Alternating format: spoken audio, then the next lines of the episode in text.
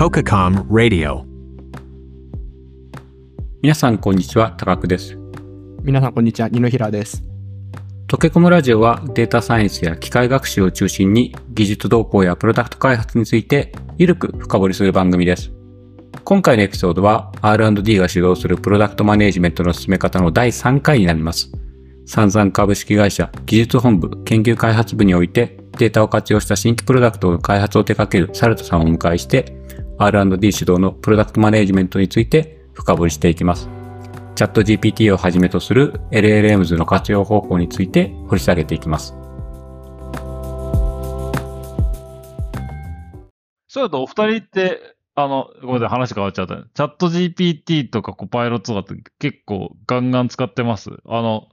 景として実は今チャット GPT とかも実はその 10% も使ってないみたいな数字とか出てると思うんですけど、僕はまあ普通に、ほぼ毎日、そうですね、毎日使ってるな、はい、気がするんですけど。そうですね、僕もほぼチャット、コパイロットはあんま今コード書くってことがないんで、コパイロットは使うことはないんですけど、チャット GPT はもうむちゃくちゃ使いますね。普通に日曜プログラミングするときとかも、今まではコード書いたりしてたんですけど、もう自分でコード書くことはないですね。もうひたすら GPT、オープン AI さんに、これをやってって言ってますね。もう QR コード一つ書くのも、はい。今まで自分でオンブリューとかでやってたんですけど、もうそれすら、この URL を QR コードにして、みたいなので終わっちゃうんで。やってますね。うん。個人で使うみたいなイメージですよね。そうですね。いや、スクリプトとかサンプルコード書かせんのとか、エラー解析とか、あれですよね。もう、自分でやるもんじゃなくなったっていうか、とりあえずチャット GPT がコパイロットに一旦聞いてみるみたいな。その間別のことやるみたいな感じになってる。なるほど。ニノさんも使ってます？どうか。僕は結構最近チャット GPT を使ったプロダクト作りみたいなのを仕事で、高久さんもなんですけど考えることが多くて、もちろん日常使いはしてる前提なんですけど、プロダクトにどう入れようとか、どういう風になところに向いてんだろうみたいなことを結構考えることが多いですね。でもそれこそ100個作ろうって目標はないんですけど、ウルトラ C みたいな1個すら思いつかないのでむずーってなってますね。そうなんですか。LINE の方いくらでもありそう。そんなことないのかな。いやー、難しいですね。ちゃんと考えれば考えるほどマネタイズしないぞとか、確かに誰も使わんぞみたいなとか。いや、間違っても、簡易的なチャットボットは良くないなって僕は思ってるので、誰もが考えるような。そこに新規性もないし、マネタイズもないし、うちの会社でいうワウもないしみたいなのがすごい悩んでて、そのワウみたいなのを出せるチャット GPT の使い方って何なんだろうみたいなのを結構日々考える仕事をしてます。ですよね、高久さんつってて。そうですね。うん。いや、難しいっすね。うん。だから、やっぱ費用対効果もそうですけど、結局サルトさんが、結構、使われてるやつが5分で読める有価証券報告書みたいなやつじゃないですか。はいはい。こういうのって、もう、こういうの、結構ここまで落とし込まれて、これでこの言葉で成立するみたいなとこまで落とし込まないと、やっぱ難しいのかな、みたいなのがあるんですよね。さっきのニノさんの話もあったけど、やっぱフリーフォーマットでやるみたいなのって、結局、厳密機じゃないけど、やっぱ、プロンプトを書き続けるのは、やっぱ人間はもう結構苦痛だなと思って、だから誰だっけな、チャット GPT を使える人に仕事をお願いしようみたいなことを言ってて、なるほど。そういうことだと思ってて、なので、結構やっぱ明確にそうですね。きれいなデータに対してやるみたいなのじゃないと、なかなか難しいなって気はしますね。いや、そうですよね。今、その話も思い出す。やっぱ僕らも、いわゆる議事録の予約みたいなもので、まあみんな思いつくよねっていうのがあって、まあいくつか作って展開もしてるんです。まあちょっと似たようなものを社内展開してるんですけど、まあその先ほど言った定型化されないよねみたいな話の難しさもあるし、僕らの手元でいくらやっても全部テストできないっていう問題があって、プロダクションとかリリースした後になんかうまくできないんだけどみたいなのがあって、だからしょうがないからうまく、いわゆるラングチェイン的なリトライとかアウトプットパーサーとかいろいろあるんですけど、なんだろう、アウトプットをもう一回 LLM で読ませて、なんか変だったらもう一回やらせるとか直すとかってやってて、これ結局何やってんのかみたいな感じになる。なんか、なってて、この辺も多分 LLM 活用だとみんなが多分なんか困ってることだと思うんですけど、ある意味では別になんか AI をやってるというか、まあ、いわゆる一つのツールをうまく使いこなしているみたいな、なんか感じになってて、そこも含めなんか、はい。なんか今の話聞いてちょっと余談ですけど思い出した。なんか、つらみを思い出しましたっていう。いやー、チャット GPT ってやっぱなんか、今厳密期に入り始めた頃だと思うんですけど、やっぱりなんか文字を打ってなんかそれっぽいものが出てくるワクワク感って多分人類史上初だったじゃないですか。そこでめっちゃ期待値が上がって、で、今のサルタさんの話みたいに、いや、意外と考えると使うのむずくねみたいな、はい、とこに差し掛かってきてんのかなって思ってて、で、個人的には特に、じゃあなんで盛り上がったかのとこで話した、その文字を打った結果、それっぽいのが返ってくるっていうのが盛り上がりの原因だったと思うんですけど、そもそも本当に文字打ちたいっていうのが僕、日々日々最近口癖になってて、はいはい。すごいけど文字ってそもそも打ちたくなくないみたいな。そうすると期待値って今まで上がってたの期待値は文字を打った結果すごいのが出てたけどそもそも文字打ちたくないよね、じゃあどう使おうかみたいなので厳密期にカーブイングしてんだろうなーって考察してます。はいはいはい。なるほどなるほど。いやおっしゃってる通りだな。文字打ちたくないはおっしゃってる通りだな。あと誰かが言ってたんですけど、日本人って検索するときに単語の羅列で検索するじゃないですか。なんだろう、スパゲッティの作り方みたいな。でも英語だと多分さ、how to なんかってパーソンで言えるから、そもそも文章で言えるんですよ。だからそこが違うんですよね。日本人にとってチャット GPT に文章で聞くっていう行為は、実は結構障壁が高いので。ですよね。だからそうなんですよね。検索の仕方も日本は文字単語ですし、海外はなんていうか文章だし、音声で入力するしみたいな、なんかカルチャーの違いって、すごいなんか今の話、うなずきました。そうですね。音声もそうですよね。確かに。やっぱ、アメリカとか、まあ欧米ほど日本人は多分なんか、声を出すこととか、音声で入力するみたいなことに対する結構心理的障壁も。割と高めですよね。なんか、ヘイとか、ヘイアレクサとか言うの、なんか、ちょっと、みたいな。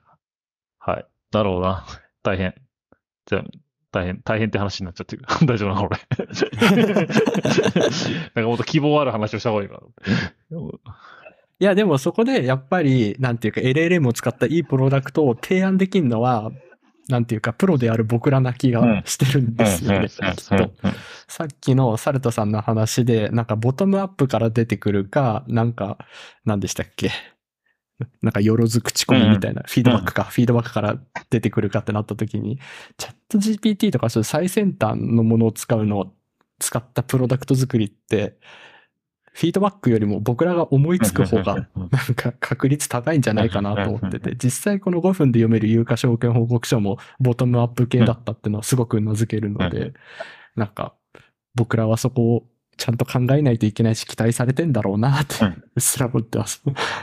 そうっすね。いや、本当そうだ。これちなみになんですけど、サルタさんなんか、もちろん今、なんかそのラボスでやってるってのはあると思うんですけど、なんか全社的になんかチャット GPT を使って、なんか OpenAI 使ってプロダクト開発してこうとか、なんかそういうのを、なんかこう、エヴァンジェライジングとか、なんかこう、やってるみたいなことってなんかやってたりするんですか？そのなんかチャット GPT を使ってる、ノーション使ってる以外に。あ、はいはい。ありがとうございます。もともとなんかチャット GPT が出たぐらいに結構経営陣からトップダウンで、僕いない頃ですけど、トップダウンに、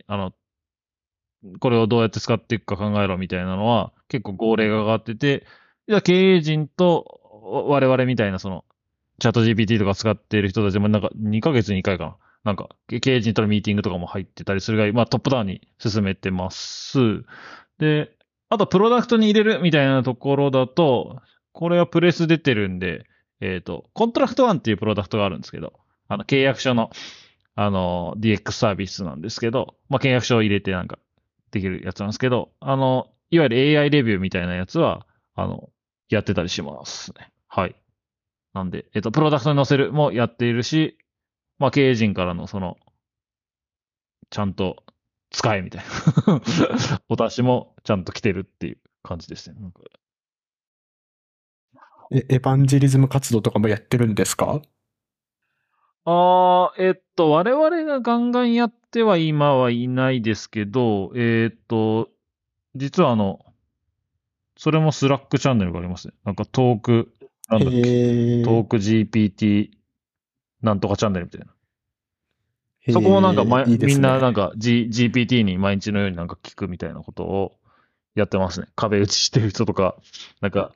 これ予約してとか、なんか、やってるチャンネルがありますね。だからそういうスラックチャンネルもありますね。なんか。あ、はい。コントラクト1 AI か。そうですね。これは載ってますね。はい。まあ、内容を自然言語で聞いて、内容を答えてくれるみたいなやつですね。はい。いわゆるって言ったら怒られる。まあこれも一緒ですよね。はい、まあ硬い文章を、まあいわゆる法律独特の書き方されてるんで、やっぱ営業の人とかフロントの人は読まないみたいな中で、やっぱりそれを AI に代替してもらうみたいな。まあ結構近いかなっていう、考え方は近いかなっていうところですよね。でもなんか5分でシリーズいっぱい出してこうってさっきおっしゃったのが結構僕は鮮明的で、なんていうか衝撃的で、いいなっていう。勝ち筋1個見つけてサルタさんと思いながら。いや、私が見つけたわけじゃないですけど、まあそうですね。なんか企業として見つけてるなみたいな。そうですね。確かに。ここは。うんやっぱりまあ僕たちもやっぱ課題だったんですよね。まあ、さっきもちょっと言ったんです。企業データベース連携したけど、なかなか使ってもらえないよね、みたいなところとか。まあ結構やっぱどうしてもと SOR 的なプロダクトなと思うんで、なんかなかなか、溜まったはいいけど活用みたいなところは、やっぱり課題感はあって、まあその一つの、なんか一つのソリューションとして、まあ今チャット GPT というか、LMR は思ってるかなって感じですかね。まあそこは一つの。確かに勝ち筋ではあるとは思いますね。はい。サルタさん、これからもなんかやるっていう意味で言うと、なんかあれですかね。今やってる5分で読めるシリーズを増やしていくとか、なんかどのくらい増えそうですか、これから。あ、いや、それは、ありがとうございます。それめちゃくちゃ、ありがとう、いい質問、実績もあってありがとうございます。そういう意味だと僕らも、いわゆる LLM 活用アプリケーションって、ちょっと枯渇してきてるんですよ。でも、だから、フラットに考えたときに、ラブズで例えば100個出してくれって言われたとき、別に LLM 使って100個出せとは言われてないので、だんだん使わないアプリケーションがなんか、新規アプリで増えていくわけですよね。大切。まあ当たり前ですけど。大切。人間としてそうだと思うんで。だからちょっと、僕とかやっぱ LLM 使わなきゃ、ちょっと、まあ、よくない面もあると思うんですけど、なんか、最初からなんていうの、ソリューションを持ちながら、なんか、ニーズを見るみたいな感じになっちゃうから、本当はよくないんですけど、まあ、一定そこも、そういうのも、やっぱ、クォーターでは1個2個は出していかなきゃいけないなと思っていて、そうですね、今、5分でシリーズもそんなには増えないと思ってて、まあ、それはいくつか出そうとは思ってますが、まあ、あとちらっと途中で言ったあれですね、やっぱ、ちょっと入力フォームを固定化して、要約させるみたいなのは、その組み合わせはちょっとやっぱ社内ではやんなきゃいけないかなとは思ってますね。それは、はい。多少、やっぱ、それでもやっぱ社内のROI がそれでもあるんだったらばそこはやっていかなきゃいけないと思ってて、まあ、そういうのはちょっといくつか、進めようかなと思ってるって感じですかね。直近だと、はい。うん。なるほど。はい。ありがとうございます。なんかここ、あとニノさん聞きたいことあります？もうたくさん聞けたんで満足してます。はい、はい、ありがとうございます。じゃあ、そうですね。サルタさん、なんか最後になんか自分とニノさんに聞きたいこととかってあります？ありがとうございます。そうだな。なんかもしあれば。そうだな。いや、全然なければいいっすよ。いや、なんか聞いてばっかなんで、もしあればと思っただけなんで。いや、僕でも、あれこれ、このポッドキャストかわかんないですけど、LINE がそのフィーチャーストアとか管理してて、スタンプレコメンドめっちゃしてるっていう話がめっちゃくそ面白かったんですよね。で、すごい、それだと ML、なんか、ザ ML じゃんって思って。めちゃくちゃいい、なんか、プロダクトだなと思って、その MLE とか ML プロダクトマネージャーからするとめちゃくちゃいい、なんか、プラットフォームというか、プロダクトだなって思ったんですけど、そう、今日はでもなんか LLM で苦しんでるって話を聞いて、なんか、やっぱ同じだなって思ったんですけど。まあ、そんな中でなんか、LINE っていうか、なんか、まあ、どの単位でもいいんですけど、なんか方向性みたいなのって、なんかどういうことを考えてるんですか？言える範囲でいいんですけど、なんか。ああ、どうなんすかね。まず前提として今サルトさんがおっしゃった通りで、なんか世の中でいうデータセントリック AI みたいな感じでフィーチャーストアとかなんか全社横断プラットフォームみたいなのは結構整ってるのかな、機械学習向けにはなかなか整ってる状況なのかなと思っているので、機械学習を横展開しやすい状態にはなってるのかなと思います。で、そうするとじゃあこ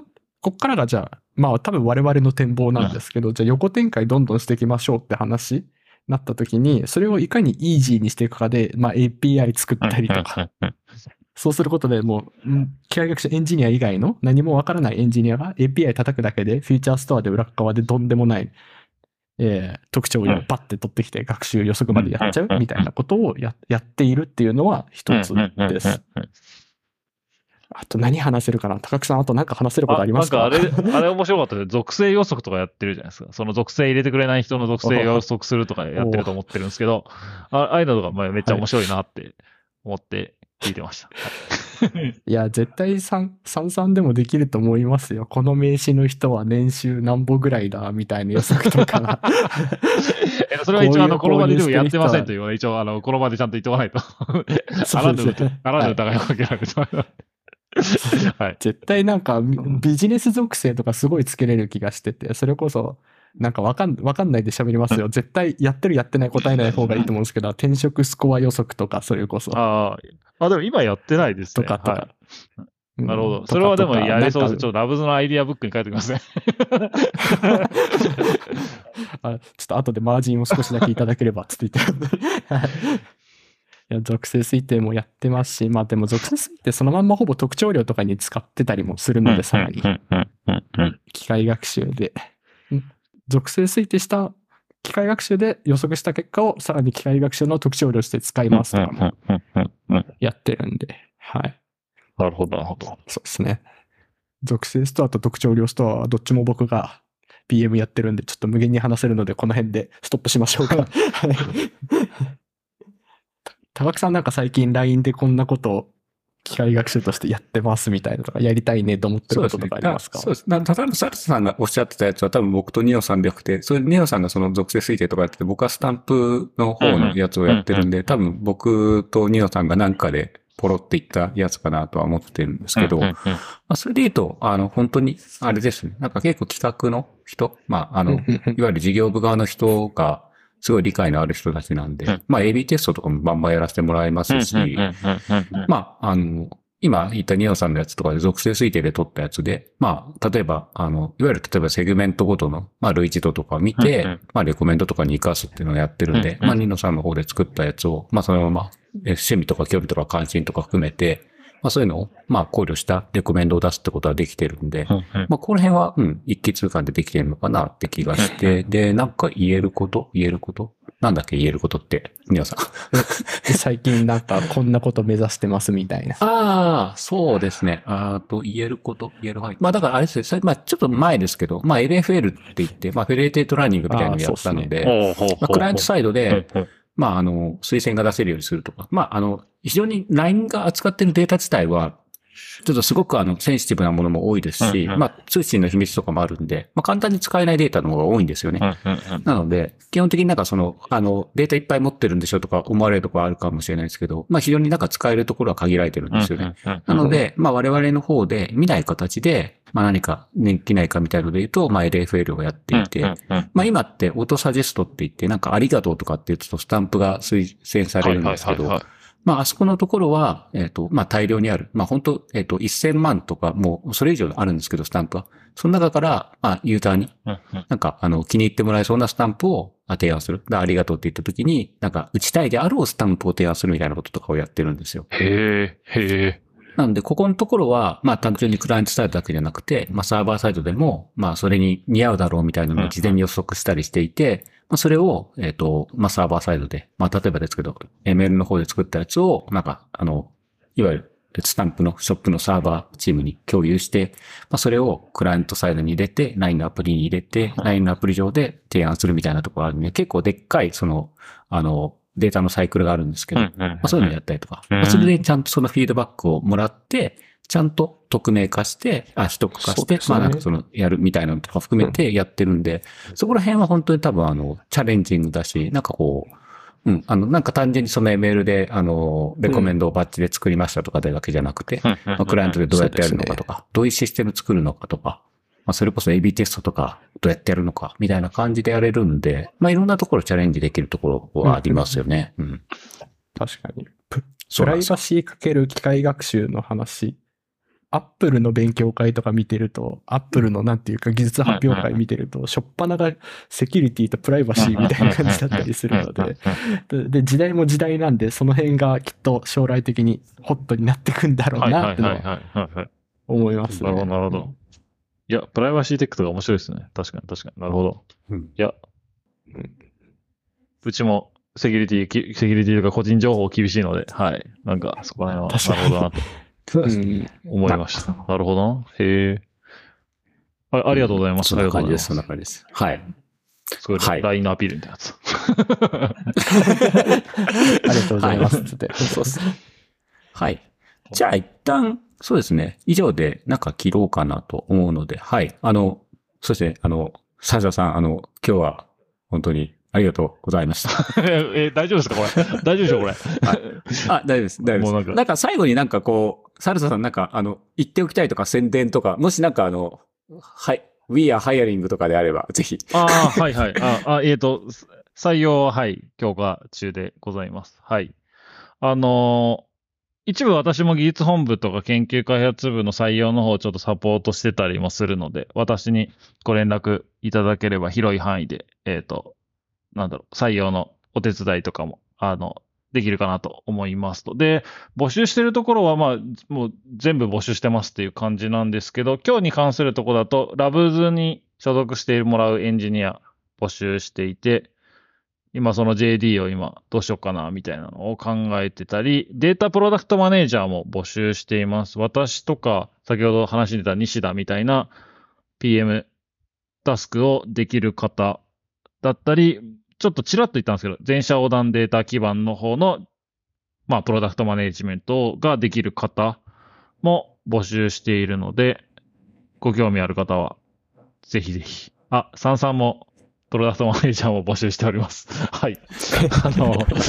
ひぜひ、よろしくお願いします。ツイッターでサルサさんに DM をすればいいんですか？なんか、応募フォームとかがあるんですか？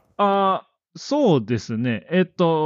ゃあ、一旦私のツイッター X、DM 開放してますので、どうぞ私に DM していただければ、所定の JD に、リードすることができますので、ぜひぜひ、カジュアル面談でも全然問題ないので、ご興味ある方はお願いします。はい。ありがとうございます。はい。じゃあ今日は以上で、そうですね。で、なんか今まで一回も行ったことないんですけど、トケコムラジオも一応アンケートフォームを僕は作っているので、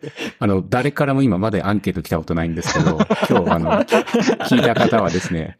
結構頑張って作ったアンケートフォームなんで、ちょっとはい、誰かアンケート答えてくださいということで、はい。以上で締めたいと思います。あれ、Spotify だと、あれですよね。Q&A とかもあれ。そうなんですよ。Spotify だと Q&A できるんですけど、なんかこう、Spotify にこう、閉じたのでいいんだろうかみたいな、こう、葛藤がありまして。というのは僕が Google Podcast ユーザーなんですよ。そうなんですよ。マイナーなんですけど。なるほど。そう。なんで、まあただ、そうですね、おっしゃる通り、Spotify にやっていいのかもしれないです。はい。そうですね。いや、TOKECOM RADIOはクロスプラットフォームでお送りしております。ありがとうございます。すいません、宣伝をしていただいて。はい。ぜひまたお話をさせてください。はい。はい、視聴率が低すぎて呼ばれないんじゃないかと思ってますが、はい。いや、そんなことはないんで大丈夫です。いつでも大丈夫なので、はい。私自分でポッドキャストやってないので、人のポッドキャストにしか出ていないので、はい。ぜひぜひ、また呼んでください。そうですね。はい。わかりました。じゃあもう、ちょっとサルタさんは、まあ、半年に1回ぐらい呼ぶっていうことで、はい。よろしくお願いします。はい。集めておきます。はい。はい。はい。じゃあ今日は以上で終わりにしようと思います。じゃあ。